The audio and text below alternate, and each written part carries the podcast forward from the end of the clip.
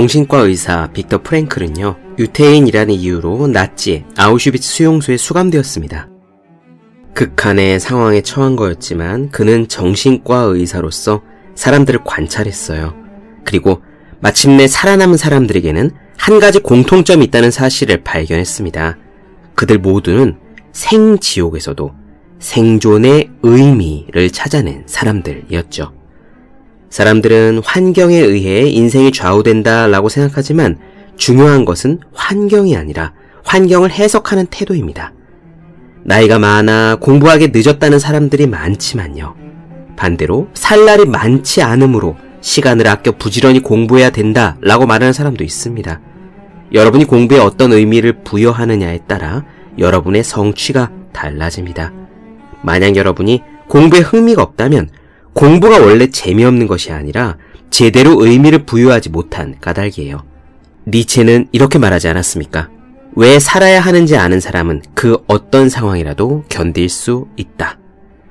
책상에 놓기만 해도 공부하고 싶어지는 365 혼공 캘린더 어떤 의미를 부여할 것인가의 한 대목으로 시작합니다.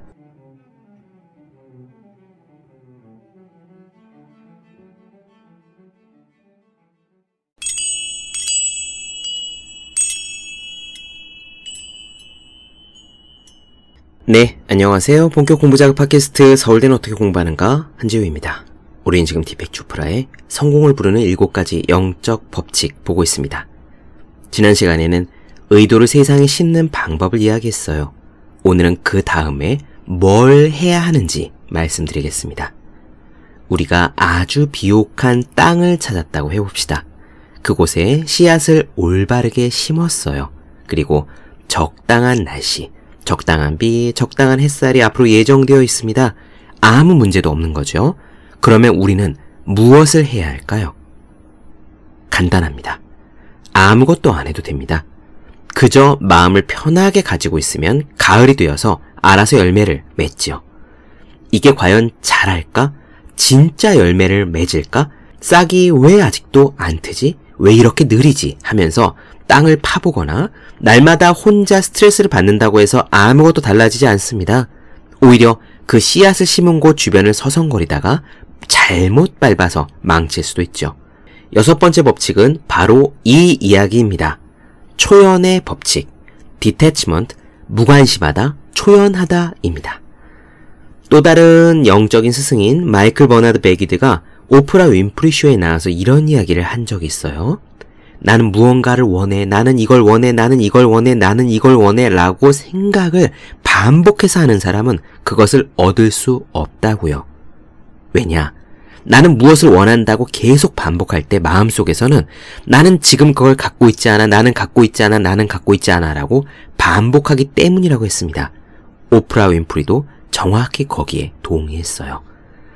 다른 모든 일들을 우리가 제대로 하고 있다면 우리가 하루하루를 제대로 살고 있다면, 도를 따라 행동하고 있다면, 의도를 이미 심었다면, 결과는 오게 되어 있습니다.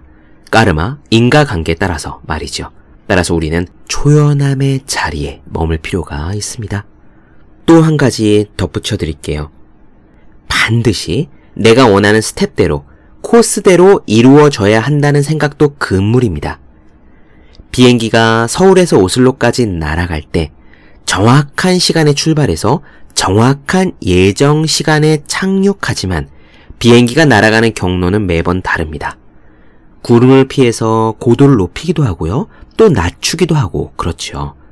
미리 예정된 일직선상을 그대로 날아가는 건 아니지만 비행기는 예정 시간에 출발해서 반드시 예정된 시각에 도착지에 닿습니다. 우리의 소원도 마찬가지입니다. 경로는 우리가 예상한 것과 다를 수 있습니다. 하지만 최종 목적지는 우리가 의도한 바로 그곳이에요. 그럼 초연의 법칙 시작하겠습니다.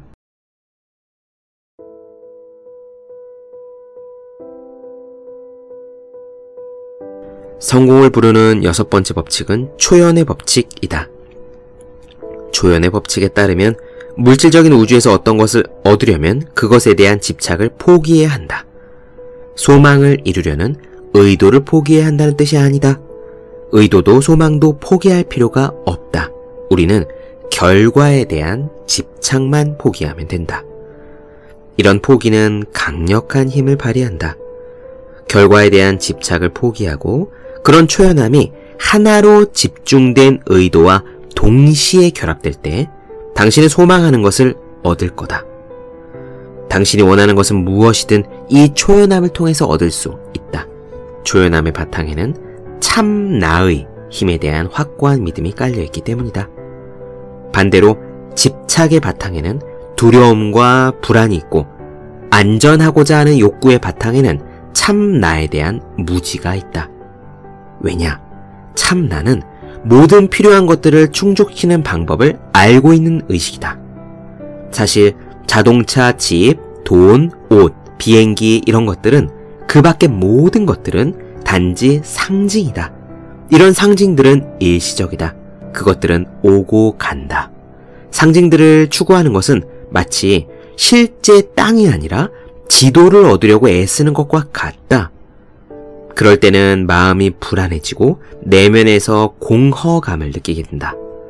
참나의 상징들을 얻기 위해서 참나 자체를 버리기 때문이다. 집착은 가난한 의식에서 나오고 집착의 대상은 언제나 이런 집, 돈, 자동차와 같은 상징들이다. 초연함은 곧 부자들의 의식이며 부유할 때, 초연할 때 우리는 마음대로 창조할 수 있다. 오로지 초연할 때 우리는 기뻐할 수도 있고 웃을 수도 있다. 그러면 부유함의 상징들은 자연스럽게 노력 없이 따라온다. 진정으로 부유한 의식은 원하는 것이면 무엇이든 원하는 때 최소한의 노력으로 얻는 능력이다. 이런 능력을 얻으려면 우리는 불확실성의 지혜에 자리 잡아야 한다. 원하는 것은 무엇이나 창조할 수 있는 이 힘은 불확실성 안에서 발견된다. 사람들은 끊임없이 안전을 추구하지만 안전하다고 느끼는 것은 실제로는 잠깐 동안만이다. 돈에 대한 집착조차도 불안감을 나타내는 표시다. 당신은 어쩌면 나한테 수억이 있다면, 수십억이 있다면 안전할 거야.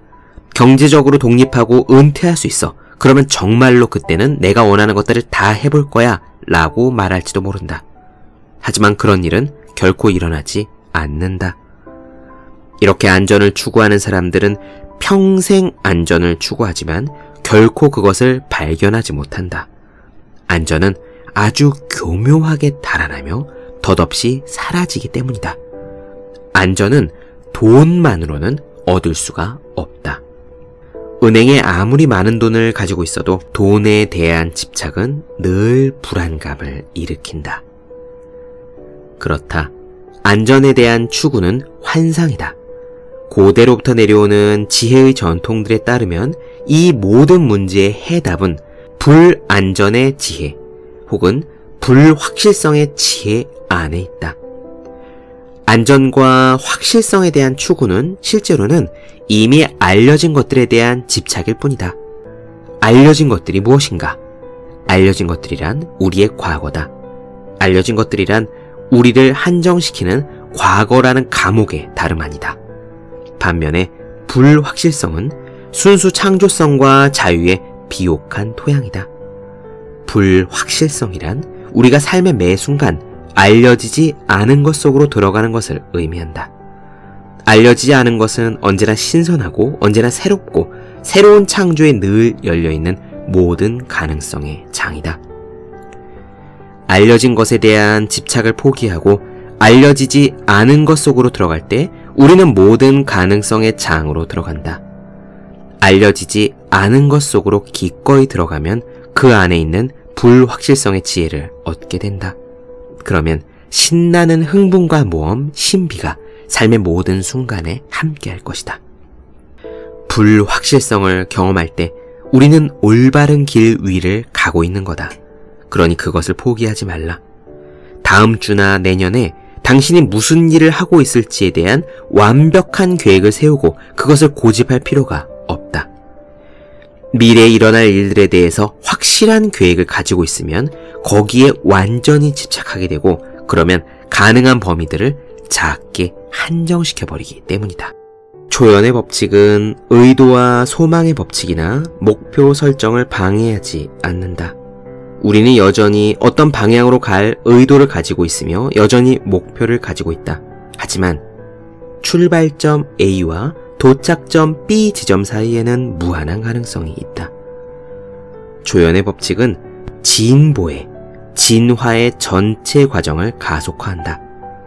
이 초연의 법칙을 이해하면 문제들을 억지로 해결해야 할 필요를 느끼지 않게 된다. 우리가 문제들을 억지로 풀려고 들면 사실 새로운 문제들이 계속 생긴다. 불확실성의 장 안에서 현재 안에서 방심하지 않고 준비가 되어 있으면 이 깨어있는 올바른 상태는 우리의 목표와 의도를 만나며 우리가 기회를 붙잡도록 해준다. 기회가 무엇인가? 기회란 우리가 살면서 마주치는 모든 문제 안에 담겨 있는 것들이다.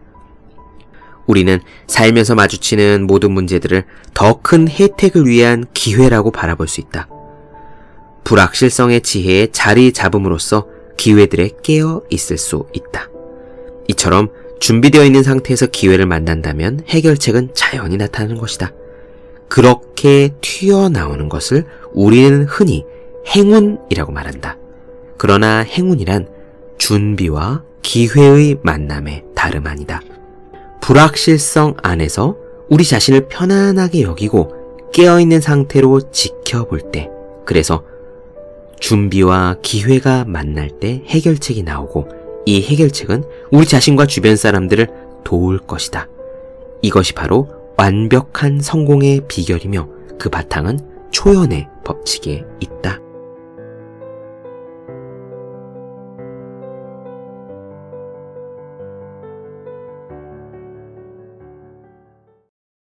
네, 본격 공부작업 팟캐스트 서울대는 어떻게 공부하는가? 디백 초프라 성공을 부르는 7가지 영적 법칙 나눠드렸습니다. 더 많은 이야기가 궁금하신 분들, 질문사항 있으신 분들은 제 네이버 블로그 생의 즐거운 편지, 다음 카카오 브런치, 한지의 브런치, 인스타그램 해시태그 서울대는 어떻게 공부하는가, 유튜브 서울대는 어떻게 공부하는가 검색해 주시면 좋겠습니다. 또 혼자 공부하는 사람 필수품 왜 이런 책이 지금까지 없었을까? 학생, 수험생, 취준생, 직장인 등 공부하는 모든 분들을 위해 혼자 공부하는 방법을 설명한 혼자 하는 공부의 정석, 그리고 책상에 놓기만 해도 공부하고 싶어지는 1일 1 공부자 캘린더, 365 홍콩 캘린더, 365 공부 비타민을 아직 읽지 않으셨다면 꼭 읽어보셨으면 합니다. 분명 도움이 되실 거예요. 오늘 여기까지 하겠습니다. 전 다음 시간에 뵐게요. 여러분 모두 열심히 공부하십시오. 저도 열심히 하겠습니다.